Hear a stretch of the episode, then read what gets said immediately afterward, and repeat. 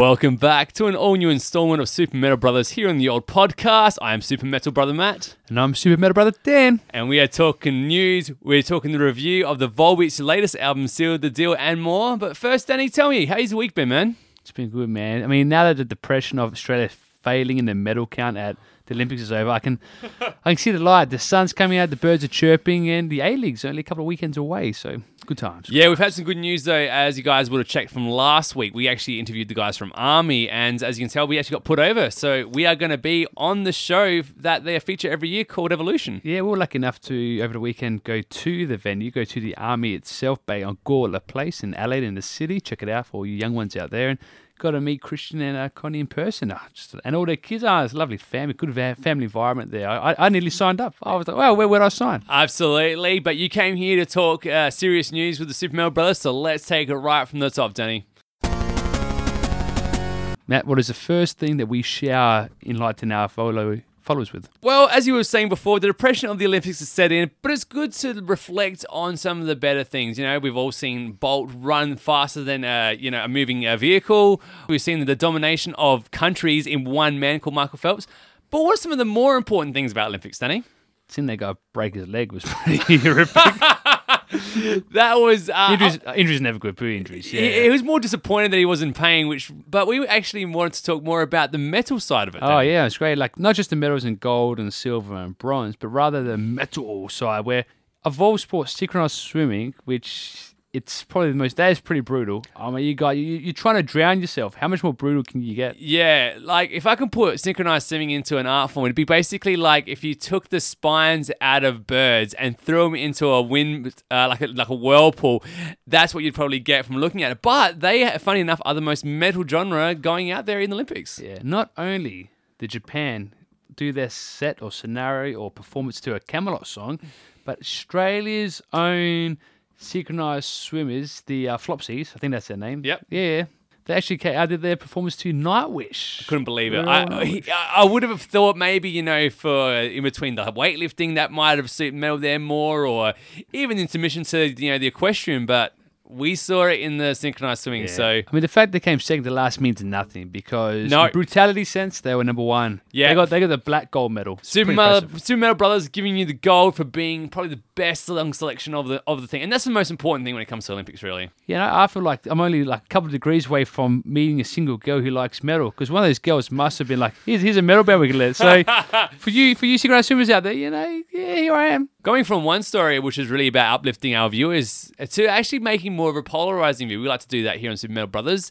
We're talking Phil Anselmo. He's actually returned back on stage, Danny. I don't know. He's trying to make his third career, I guess. You know, he's he's always around in the press. He's done his uh, uh, young grasshopper teaching of the wise uh, one of heavy metal ways, which is pretty funny on YouTube. So Yep. yeah, he's got a cool sense about that. And, I mean, he also does his own uh, recording, his own studio, etc. So I think King Parrot even did a bit of work with him. So yeah, he's always there or thereabouts. But yeah, he's got like another band or something. Yeah, he's jumped on stage with I Hate God for a uh, for a show, a couple of shows, I'm guessing, and it's divided the opinions. Obviously, the fans, when you watch the the uh, video, they seem to be pretty happy with the with seeing Phil Anselmo back. You know, water under the bridge. You know what you did was was probably not very good, but you know you've appealed for your sins and. Uh, your redemption's come at last. However, what's definitely taken is the metal journalism have not taken too well to him. They still have these ill feelings towards him.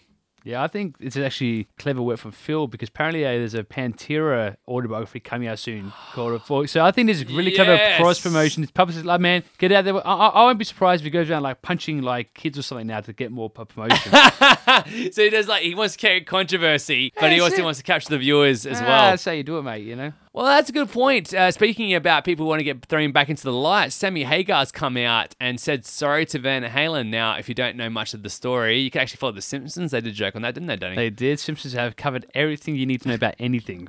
I don't think. I think many conversations have started because of Simpsons, and many friends have been formed. Funny enough, though, he actually said that uh, he was thrown, well, about a year ago. It feels like he said he was thrown out of the band. And it felt like he was stabbed in the back. But now he's asking for the forgiveness, and hopefully they become friends friends but you're also saying he doesn't want to join the band, Danny. Does it sound like he's kind of lying? Yeah, this is like one of those like I- I've been hurt before, and I don't want to put myself too out there. So Yeah. like, just just in case you're interested in me coming back, you know, it'd be nice. But, I'll only come back if um the bass player, I think Michael, comes with me because you know we- we're a team, and I, and I don't I don't want to feel like I'm just coming back because I want to play more live songs. Yeah, it's kind of like how I met you met your mother episode. It's like you run into your old ex, and it's like, do you want to go out for coffee? And everyone knows that's code word for let's go back to making babies together. But this is just more about you know testing the waters and see how you know he feels about it. Maybe get back on board, kick David Lee Roth away. Oh yeah, I'm a big fan of uh, the Sammy Hagar era of Van Halen. So hey, it'd be cool to see him too in Australia. There was one time I think they're supposed to come down, but then I think I cancelled because I think the poor drummer,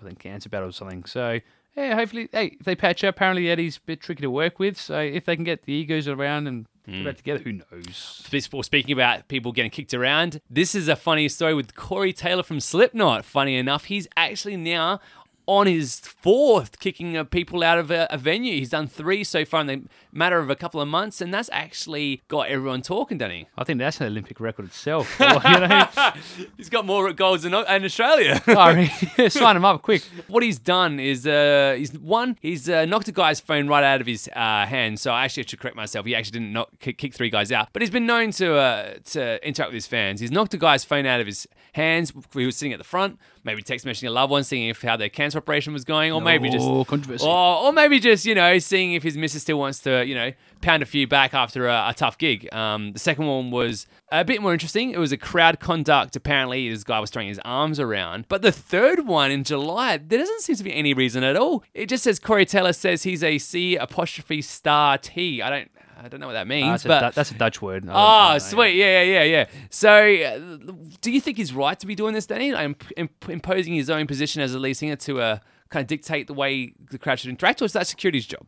Well, this could be opening up a whole can of worms, or in Slipknot's case, a whole can of maggots. Ah! ah, that's how I refer to the fans. Ah, look, I mean, this, this could be a whole discussion in itself. But security, they have a job, and in the same time, if if a guy is causing big trouble, like we went, I saw Iron Maiden, and Bruce Dickinson told that guy to calm down. but Yeah.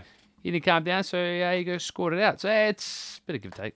Yeah, it's true. You know, for better or worse, I guess Corey Taylor now is in the light. You know, Slipknot is probably one of the strongest bands. In fact, they might be the next Metallica. I mean, they're selling out arenas everywhere. They're playing in front of big, big, big locations and big people, a lot of people as well. So maybe now, like, his opinion now matters more because he's just that big now. Yeah, I mean, uh, maybe that's it. Maybe people uh, have an enemy or a, a, a person they can all re- uh, gravitate towards and hate, and maybe, unfortunately, Corey Taylor's just The paradox of a metal. What happens is you get too big, all of a sudden, metalheads all of a sudden want to see, like, because you know you become popular, and all of a sudden Yeah. everything you sing against You're has become now what you're for.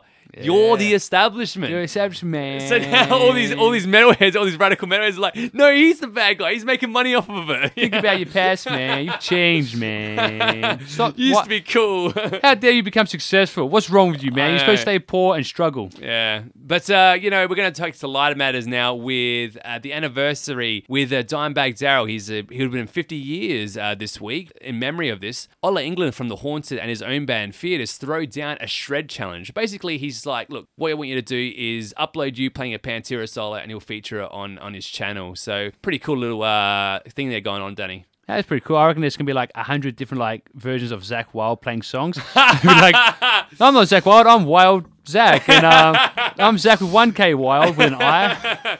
Changes all these wigs. yeah, he's um absolutely. You know, we want to see obviously that's a but which will never happen. But uh, this is as close as you get to of seeing some really cool uh, people, from really good guitarists throwing down some really tough solos. And uh, we know it's funny. Anyone who tries to play a dimebag solo just sounds like someone who's really trying to play a dimebag solo. They're dime short of a bag. Oh, Danny, you are super fire tonight, man. So I I'm going to throw another one at you with a classic band, Korn. Korn have released a new film clip, and you've seen it, Danny. I did. I really did. Dude, this is an awesome film clip. It is. It really is. And you know what's even more, more shocking to listeners? It's actually a good song. It is. It really is. and, and, and the expense of Daniel sounding like one of those daytime talk shows that no one likes listening to. I am. I really am. Sorry. Uh, yeah, look, they went into this with with actual insight. The director said that they wanted to do a post mortem photography or mortem mori, which is the practice of preserving loved ones after death within an image. And this film clip really does capture the really like dark and despair and just that, oh, just off. It's just it's great. Well, I don't really get the whole taxidermy thing. I mean, like, you, you love your dog and you stuff and says, like, you can't fetch him or can't hump your leg anymore. Why did you still want that dog? I can't hump your leg anymore. First world problems. I'll, t- I'll take all I can get, mate. You know?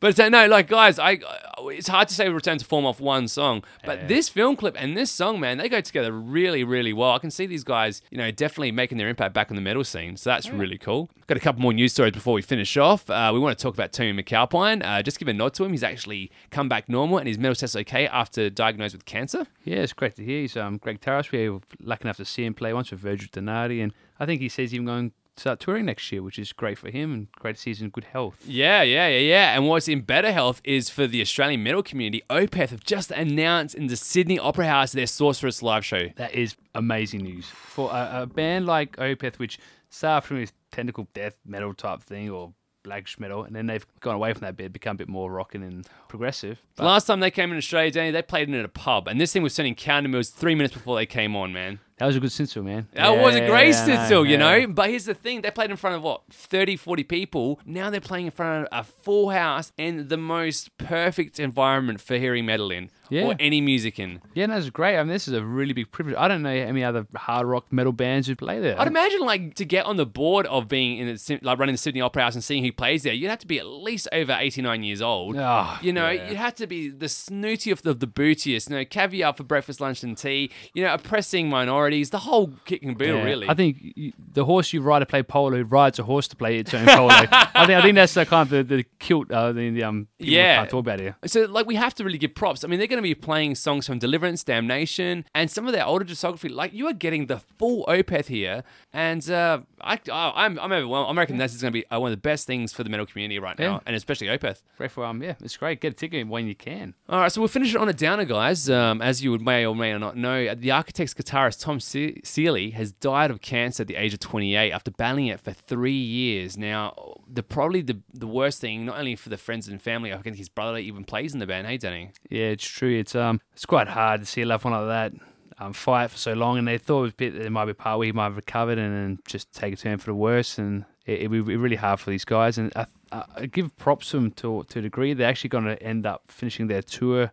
I think even coming down to Australia to finish off that tour as well. So I mean that's that's very nice for them to do that. I don't think they owe their fans this, but if they feel like they need to do it to preserve uh, Tom's life, well then good on them for doing that. Yeah, I actually went down to a local, like for doing CDs uh, and doing reviews here. Sometimes go to JB Hi-Fi, sometimes go to other locations uh, like Utopia and whatever. But uh, I went to them and asked them about what some of your best-selling uh, bands in metal out currently, and they said two. They said Amity Affliction, and they also said Architects. And for an age that's going very digital, and for them to be doing quite well, uh, it's just a real bad downer. Yeah, no, it is, it is a shame. So um, all I can say is wishing the family and friends and even the fans um, all the best through this tough time. And again, thank you for the music he gave you, and I I just remember that. So how about we lighten the mood up now, Danny, and we talk something a bit more controversial, a bit more thought-provoking, stuff that our listeners probably wouldn't want us talking about, but we're going to do it anyway. It's not that whole freezer doesn't have a light thing again, is it? no, I think we've lost 59 of our listeners now. But what we're going to do now is talk serious about the metal journalism. Now, a lot of people have different opinions on journalism as a whole these days. You know, a lot of people are turning off the mainstream and trying to find the independence because obviously they wear their agenda on their sleeves and they'll placate that with the stories pretty much, don't he? oh, it's just not even that. It's just the quality of news and the, fo- the attention on the news is just very poor. I mean, in South Australia here, we had three weeks straight where the main news story was about burst water mains. It's Yeah. like, really? The, all the things happening in the world, all the things happening in Australia, especially South Australia, like job losses, etc. like that. You, you're talking about burst water mains. Yes. And, and, and, these, and these are like the independent top uh, news things. It's, it's, this is, this is, that's, that's ridiculous. And yeah, So yeah, in order to do on that, we're actually going to see in metal journalism, it sometimes doesn't fall too far from that tree either. And what we're talking about tonight is Metal Sucks article, Why Gawker Shutting Down Has Made Me Proud to Write for Metal Sucks. Now, in itself, that title is a bit clickbaity for me. It's kind of like, really? Like, you're kind of like counterculture. Gawker's more of a gossip columnist. What would you guys have in common? But the writer of the article said something really interesting, and this is what I'm going to share with you right now. Uh, unbiased journalism is a nice idea, but it is very often a pipe dream. We don't ride on that high horse. Just as Axl, the owner of Metal Sucks, believes all art is inherently political, so I believe that all journalism is opinionated, and that said opinion does not ne- negate the reportings of the story, even if it pisses off the people towards whom it's aimed. I'm going to ask this question to you, Danny. How important is journalism when it comes to metal as an art form?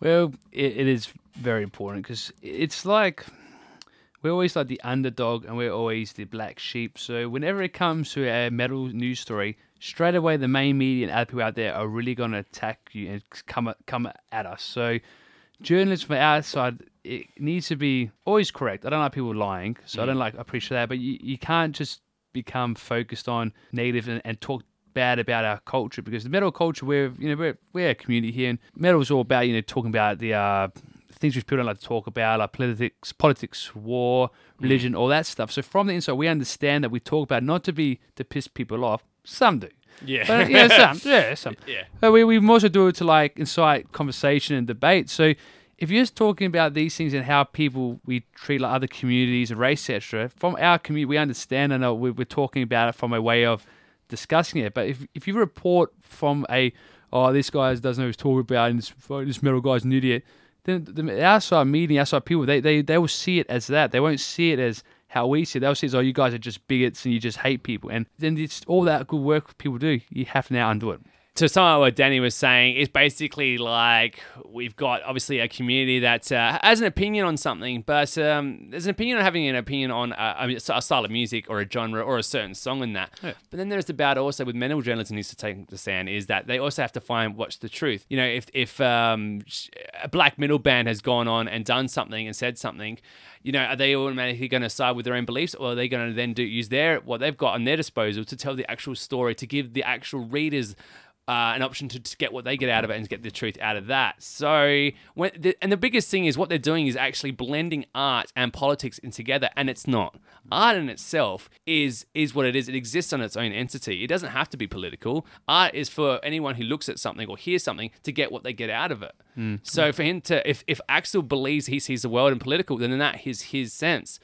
But then they go on to say that uh, they combine two, which is really weird. They he combines art. Then he, the writer of this article says, "So I believe that all journalism is opinionated, and that said opinion does not negate uh, the reporting of this story." More importantly, is that the idea that we don't, um, they're not, it's a pipe dream to have unbiased journalism, but that should be the striving for. Like, here's the thing: if you're a musician, you want to strive for perfection. So you're like, "Oh, that song sucks. I better write another one." Rah rah rah rah rah. But you're always going after the perfect and that. But that you're always going after a, a goal, you know, and the goal for journalism should be the truth. It should be an unbiased opinion. And also, of course, sometimes we put our opinions into to things, but um, why not strive to give your credibility 100% and integrity, keep it intact, or else you're just being a social commentator. Well, exactly right. I mean, everyone's entitled to an opinion, even though some people shouldn't have an opinion. But as long as you state at the start that is an op-ed piece, then uh, acceptable. You, you're, you're expressing your opinion, and I can just take it with a pinch of grain of salt because if I agree, fine. If I don't agree, well, that's fine because it's just an opinion. Yeah. The funny thing is, after all of this, though, like I'm going to contradict everything I say after releasing this next album. But it's more important just to get a thing is that we wear our heart. We, obviously we wear our um, our hearts on our sleeves here, but we also want to talk about things. Yeah, and I, you gotta be careful. as well. like, Axl might be just giving himself an out and and to be like a lazy journalist, saying, "Oh, now people." You, you just you can't stop people being uh, you know biased, so therefore why stop it? So it just could be a way of them giving themselves an out and So it wasn't exactly a hilarious uh, story that we wanted to do, but it's something that uh, for metal fans to really consider when they're getting their information from somewhere. You know, it's really to get an idea of where the uh, ideas are coming from and, and what they stand for. And I think with metal, like you said, it's it's about uh, expressing oneself. And in an age of political correctness right now, I see that this is where metal might be going, is resisting that, and um, this might actually come across with emotions versus you know, emotions and feelings versus the truth or whatever almost, you know. But uh, we'll see that later, I guess. Until then, I'll just sit here and talk to a microphone, I guess. yeah, it could be that metal becomes its own enemy. Yes, mm, yes. no, we sound like David Attenborough. You get we're like a box and trapped inside a metal box, and we just are fighting each other like an Iron Maiden. Oh go. my god, that's that gives us a good little uh, segue to our next and final presentation. Let's talk Volbeat, Danny. Let's seal the deal and let's boogie. Let's talk Verbeat.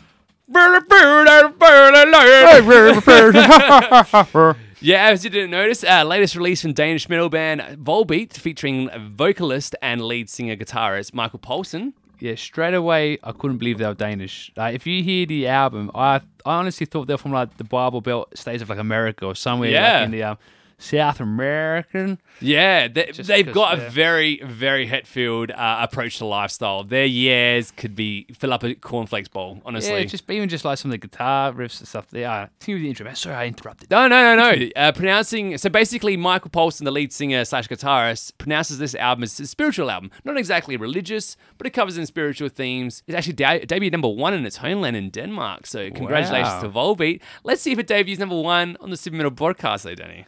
Well, we only bought one album this week, so yes. Oh crap! one. this is the best and worst album this week.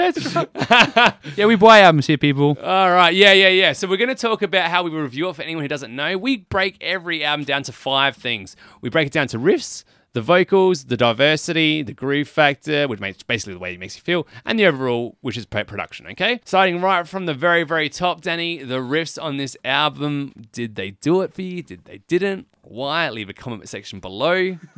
That's right.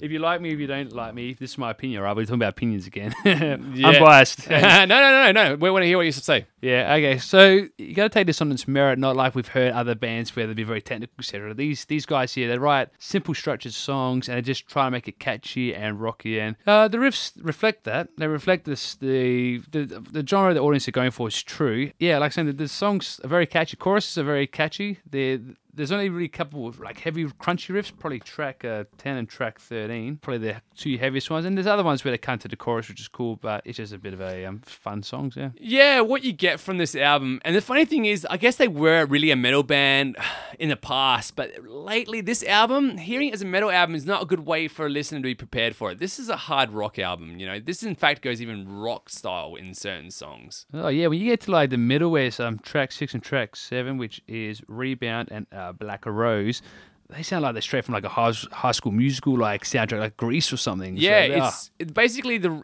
you got rock and riffs, you know, you got some part you palm your verses, you got your big choruses, you know, and stuff like that, and you got some like nice little licks featuring in songs like Marie Laveau. Um, you got some stuff like Seal the Deal, which is a bit faster, even though the chorus goes to a classic kind of Volbeat breakdowny, you know, catchy chorus. And this is what's something that's happened a lot in this interview. There's reoccurring themes almost to the point, like when he when he said that that's uh, the lead singer, what's his name, um, Michael Poulsen. He said that that this is a spiritual album. And he had like these kind of things that reoccur in the album. I would say the the theme of riffs come with it back a lot, to a point of like you can almost feel like this is going to be how the next riff's going to go, and you almost get it right. Yeah, it's it, it's one of those albums where, you- like, you know, each individual song, if you hit, listen to them separately, yeah, they have their own sounds, but you just on the same CD, you kind of have the same feel. Like the structure is kind of Yeah. quite similar. Yeah, They they they're a little bit adventurous when it comes to different orchestrations and stuff like that generally. But the way they structure a song, the way they'll go about having a layered the vocals over lines and stuff, it's very much. Look, I can say honestly, in all honesty, you can listen to one track off this album and get a sense for the whole entire album, and you'll know whether you'll like this album or not from that one song. one one I think might be a little bit harsh because Yeah. I, I think I think there's three versions. You have Oh yeah. have like the, the um like that whole progressive rock feel songs. Then you have those high school musical songs, and then there's two songs which are their like sing along chorus songs, which is- actually is one of my favorites. Is Goodbye Forever, and also the uh, track five, which is called Let It Burn. So you have you have like those kind of three subdivisions. Yeah, it's a funny story actually. You do find that um, the album's kind, of, but that's the thing. It is fun. Like the whole, oh, every riff feels like it was recorded within an afternoon over some beers and some jokes. And Yeah. for better or worse, I think for fans who really like this and don't take themselves very seriously, and the music the same, this is perfect. Those all those riffs generally. Yeah, actually, the, the, the first riff nearly lost me on the on the uh, starting track, the Devil's Bleeding Crown. Apparently, it's crown. I don't think he says crown. Yeah. Anyway, the first like couple of riffs actually sounds like a Nickelback song. He puts a bit of grunt in his vocals. I nearly turned off the album. no, that's not true. No, We're a metalhead. We don't like Nickelback. True, Why? no, I don't know. I don't know You why. played with Dimebag, so what? he must have been drunk. Um, I get it. Nickel dime. I get it. Ah, ooh, ah. so we're gonna go to vocals. You know, the riffs, uh, they're okay. They're gonna come into to focus a lot more when we talk about production later. Mm. So we'll kind of give it a miss for now and talk vocals. And the reverb on this guy's vocals goes for days and days. I'm talking cathedral on top of the moon, on top of a galaxy in a cathedral. Yeah, it's something like that. Yeah, and It also just- with like really bad phone reception going through like a tunnel, so it has that like sound. What would you say, Dean, was the best way of saying this guy's voice? How does it sound like? The, the best way I would say, I, in my years of listening to um, many vocalists, would say it's Eddie Vedder drinking water. Yeah. Or yeah. yeah, Or Eddie Vedder go coral reefing or diving, something like that. Yeah. and that's the thing. I mean, you the singing style is still going to make. I mean, his voice is quite good. Even when he goes to high register like Gates of Babylon, it doesn't sound like he struggles at all, Danny. Hey. Oh yeah, definitely. He does in the classic key change in Let It Burn as well, he gets quite high up, and the tone is still strong. It's um, I don't know who decided to put that effect on his voice for the whole song and every album. It's just, But- I, I think he's good enough. He doesn't need it. Even at this very worst, the singing style is going to get your girlfriend pregnant. I mean, 10 months later, you're probably bringing Poulsen's voice to like soccer practice and feeding it years every morning. Uh, but yeah, I think so. Yeah. Yeah, it's pretty much the way it is. For better or worse, the singing style is going to stick with you. He gives you the catchy choruses. He gives you those very simple melodies over the verse. Um, he basically always builds it up for intention. Even if it's like a, an interlude in the middle of the song, it just always feels like he's knows he does and he does it quite well. And he only lets the other vocalist once, I think, appear on the album. So Yeah. he takes the lead pretty much the whole time. He does have. I mean, they're, they're quite good interval jumps and singing. If you want to get very technical, so he does. He does have a decent range and uh, good control of his voice. So I'll give him that and a bit of a choir feel in Goodbye Forever, which is quite a nice, you know, addition to the um, album. Having the choir sing the um, slow chorus, they build helps to build up. Yeah, much like the riffs, though, I find that you kind of get a general kind of vibe of pretty much every song, what he's going to do and how he's going to do it. And it's kind of like, ah, it's, it's, again, if you love that style, it's going to be like refreshing, not refreshing in a sense. It'll be nice. It'll be nice to hear an album that you know you're going to have a good time to, I guess. Yeah, I mean, I, I guess the good thing as well about his vocals is because they're quite Easy to listen to. easy to listen. There's a little bit of a parody side to it because of his tone. You, Hmm. you can sing the chorus along with him quite comfortably because they are catchy choruses and his tone is um quite fun to like mimic. I mean, he's quite high. Don't get me wrong. So trying to sing with him it takes a bit of practice. I'd imagine you'd need like a, uh, a YouTube on your so- uh, on the TV on your monitor in your car at the same time because some of those lyrics, man, I've heard death metal vocals sound like Cookie Monster, and I've been able to understand them more than some of this guy's I singing. know this. Is, yeah, literally, it's like not just diving in water, but diving really deep water. You know, Yeah. while talking on the phone. and, it's like much. literally like you could be reading, you know, the lines of the chorus, and you're reading along with it. I'm like, I'm lost. Like, I have no idea where I am Maybe, right now. maybe he's maybe he's like singing it in like Danish and like they only give you a book in English. yeah, you he, know? is, he, like, he kind of goes between both. I mean, like, who cares, right? You know, your, your, bel- your girlfriend's rubbing her bean to her voice anyway right now. So what does it matter, right? So let's move on to probably the diversity of the album. What we want to do is talk about now is how this album goes about giving the listener an enjoyable experience over the whole entire thing. Did they break it up a lot, or do they just do enough to make sure that you're listening to every track? Or to the end of it, every track almost. Well, this is the thing where Matt kind of struggled in himself. Me, I don't mind a bit of that hard rock type stuff, so uh, I was able to listen. To, actually, listen to this album quite a bit. It's probably the most I've heard an album this year, which is which is quite nice. So I did it during work. Don't tell the boss. But it, I, I I found it. Um, the word diversity. It's it's hard with this album. Like I said before, you have kind of three main song structures, and they kind of go with that. Track four is a little bit different, Gates of Babylon, because they actually make that whole Mediterranean feel to the song with a different guitar tuning set or different scales used. So, yeah, scale, I'd say, yeah. yeah, so that's clever. So I'll give them that. That makes it a bit a little bit diverse in that sense. But the um, I don't know. I, I wouldn't I wouldn't rate this as the strong point. As a thing, what I struggle with, and now maybe you can help me to understand this album better. What got you listening to it every album or every track right to the start and to the end? Uh, because I got a job to do, man. I got a recorded podcast. So your so your mundanity of your job matches maybe the mundanity of the record. Is that, Nah, is that yeah, um, yeah, it's yeah. I mean, because it, it's it's just an easy song you can have album you have in the background, and it can just play. You don't you don't have to like overly think. Like we were listening to like Gojira last week, and you, you really have to pay attention to those songs. This song here, you can literally just like be at work or be in the car. You chuck the CD on, and the songs have a, an, enough going in there that you you hear it. And each track, again, I think it's just really when it gets to the choruses, they really suck you in, man. You really like wait for those parts and. Yeah, I kind of like to touch on you what you were saying. Like a lot of these tracks, like you said, the high school musical thing with the diversity. Oh, it really nice. like you could put this on any romantic comedy, and then you could imagine coming this fall. Tiffany really likes his boy called Jeff, but Jeff doesn't know. So Tiffany's trying to get his attention, and that's what you'd imagine the whole way through it. Yeah. And at the end of the day, like Tiffany ends up realizing that Jeff's a jerk, and then he dates she dates Jeff's other uh, friend, more of a beta, but who cares? We, are still a happy story, right? Yeah. So that's what I get with most of the tracks. You're right, there are some times when they jump out of it and they give that metal feel. You know, like there's be some of those heavier riffs coming in. Um, but we can always talk about diversity and rock and roll with a back. Uh, what is that? Black Rose Battleship, Stanny? Oh no, that's oh, that's track eleven. Uh, Battleship Chains. Jealousy Chains. Uh, literally, just don't listen to that song. Just do it's not, probably like uh, the contender of the worst track we've reviewed so far. Oh, seriously, it's this is. I, I couldn't. I oh, heard oh, from a reliable source that they actually gave this song to the Wiggles to play in front of kids, and they said no, it's too soppy. Yeah, like honestly, kids would go out and cut their lawn like they cut the wrist after hearing that song. like Kids, honestly, yeah. uh, I'm talking four year olds, Oh, the whole honestly, lot. This is like if yeah, if you're watching Play School mixed with Sesame Street, mixed with Wiggles, mixed with Hi-5, in a tub full of sugar, which is like floating in a pool made of Jello, which is which, where while you're playing Candy Crush, that song is still. That song is still as, as more sickly than that um, sweet than that uh, whole Yeah, and what, I, what I, I'll, I'll definitely concede though is that when they do break up songs like with different orchestration, like for Evie or the bagpipes that feature later on, Yeah. the choir sections, yeah, a couple or- guitar solos. So, but they normally save that for the bridge, right? There's always a bridge which comes up with the curveball. Generally, though, you get a feeling with it, like the chorus would have distortion on it, maybe a acoustic guitar over it, palm you to the verse. But and when it comes to the bridge, I generally find that that's when they throw a little bit of spice and sugar. Yeah, I was saying I was expecting like most of these songs only to be like three and a half minute songs, etc. By adding in those like little bridge fills, they actually extended all the songs out to like four and a four and a bit minutes. So it was actually for 13 tracks, you still got a good 50 minutes out of it. Yeah, even though sometimes when they touch on that metal, like towards the end of the album, there's one track Yeah. in particular that they even go into like a metal kind of song, really, and that's kind of what I'm talking about. Yeah, I mean, Seal the Deal was pretty rocking. That's Yeah. because it comes after like the slow, um, sing along chorus power ballady type song, and then comes into the heavy song, and then the, the last track, the um, the lowest crossroads. yeah. I mean, that's the heavy song on the album. It's like right at the end. It's like, yeah, don't forget, we still can rock, man. Yeah, Oh, we're still a metal good. band, right? Yeah, I'm like, right, oh, man. You've changed your title, but um, let's move it on to uh, the groove. So as you can see, a pattern kind of forming here already, but we're going to move right through our list, so and we can cut, tug it up at the end. Now, how does this album, with a groove factor, our groove is our fourth title in how we review a CD.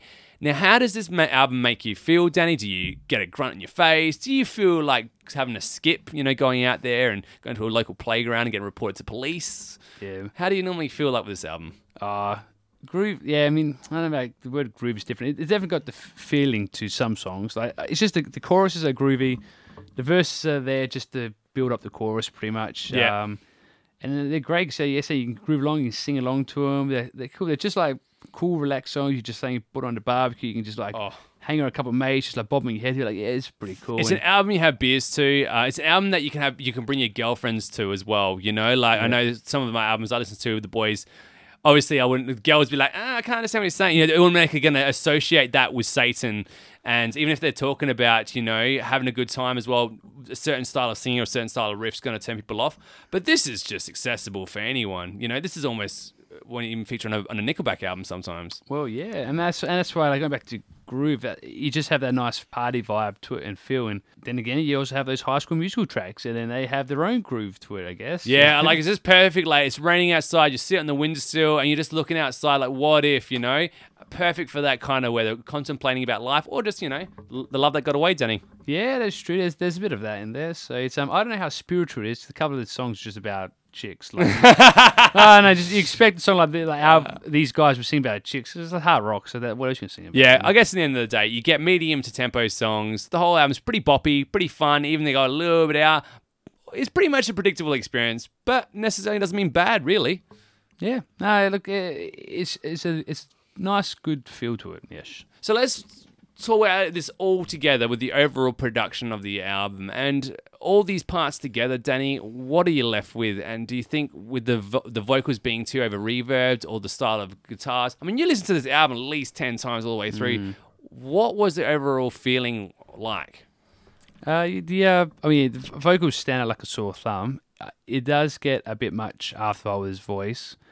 I mean, they could have just used it for like choruses again, or maybe just one parts of the song. Like you know, he, he does try to break it up with a bit of grunt and growl to help give a bit of dynamics to songs. So that's done well. And again, with the production, they add the choir when necessary. They add the different instruments in to give each song its own feel to it. I, they're, they're just like little tricks added, like saying add into the bridge section. It's not like the whole song's that way. Yeah, I guess so. Um, I, yeah, I think the singer does like muffle some of the other bits, uh, other instruments. Like even the, I think the drums could be a bit better. I think the singer kind of um, a couple of tracks there, the singer kind of interferes with the drums a bit. And I didn't hear that that quick. Clearly, Yeah, I get, I get. I reckon the band themselves. I mean, they're good musicians. I feel like this was really recorded only over a weekend. Like, uh, not for not for a bad thing. I mean, these riffs and that, they just do exactly what they're supposed to do and give you a really good uh, time for listener.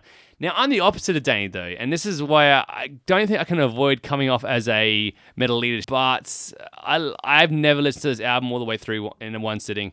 I find it really hard, and um, it's an album that I really want to like. And this is the best analogy I can think about. Imagine if you're a boy or a girl, and there's a person in your life of the opposite sex or the same sex if you're gay, and they tick all your boxes for you. You know, they like video games, they like going for a run. When you guys like like exercise, rah rah rah, they t- they're good to your parents, they're good to you, whatever, but they don't do it for you.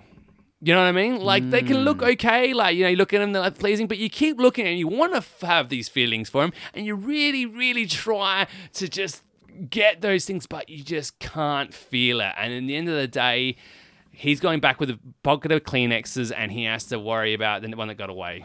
So she. yeah, you're saying that there's something in the way, like sheets of peace, one at a time. Yeah, it's and then the toughest thing for me, I guess, was uh, it was all too familiar. Um, but when I when I liked it, when I listened to three or four songs, and I really enjoyed some of those choruses and those songs and those, the way they're, they're structured, I got what I needed out of the album. Yeah. But then after a while, the feeling of just having happy boppy in my car or at home doing the house that isn't enough for my listening ear. So unfortunately, I just could not do it. I really found it hard to go past track five or six. Then I put the album off, come back to, do the later albums to hear what it was like. But even then, it's still like for me the first five tracks are the best off the album. So I don't really listen to anything after that anymore.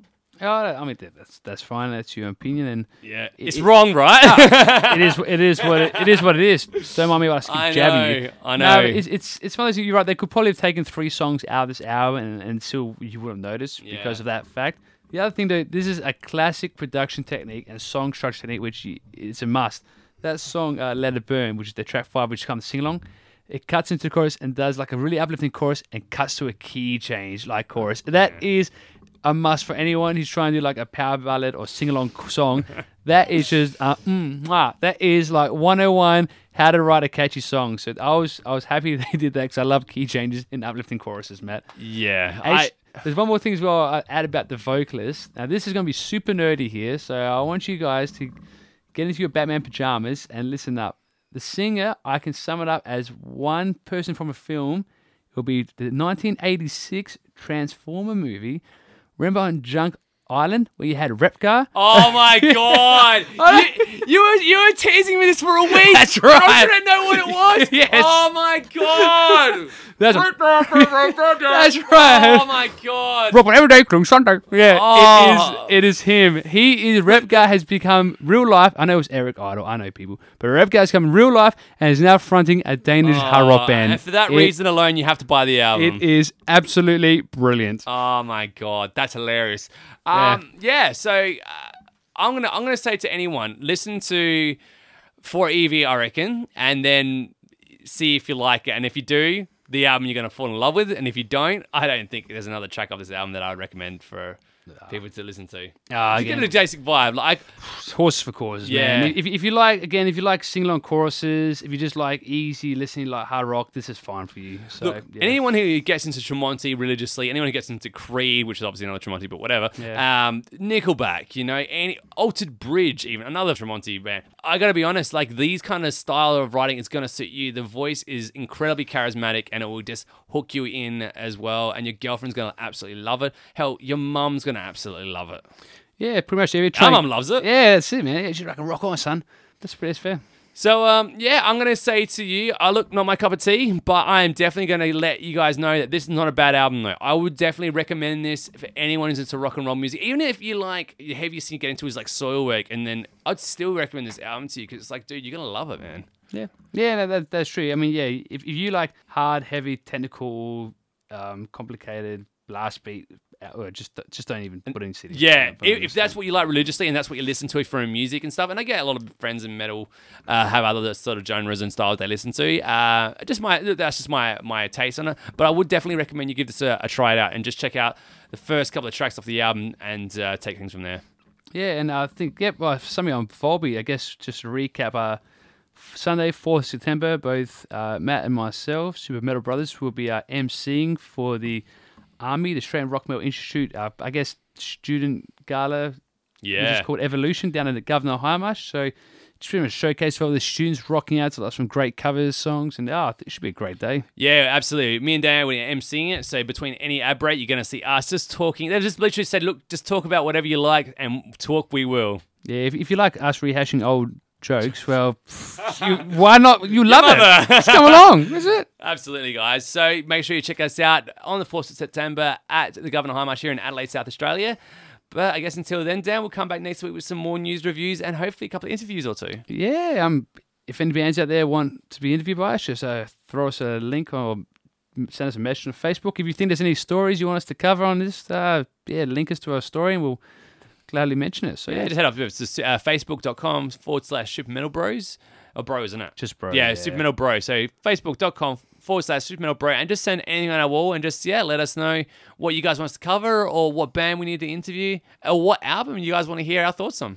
Yeah, I, I, ideally a new album, one from this year at least. Yeah, absolutely. We're going to be covering mostly only uh, new releases just to get people, you know, keep it in the mainstream, keep popular with the kids and all that kind of Hey, stuff. you know, keep up the lingo, you know, like swiggity wockety woo. Oh, ah, good episode, Danny. That was a lot of fun. It's good to have you back again for another week.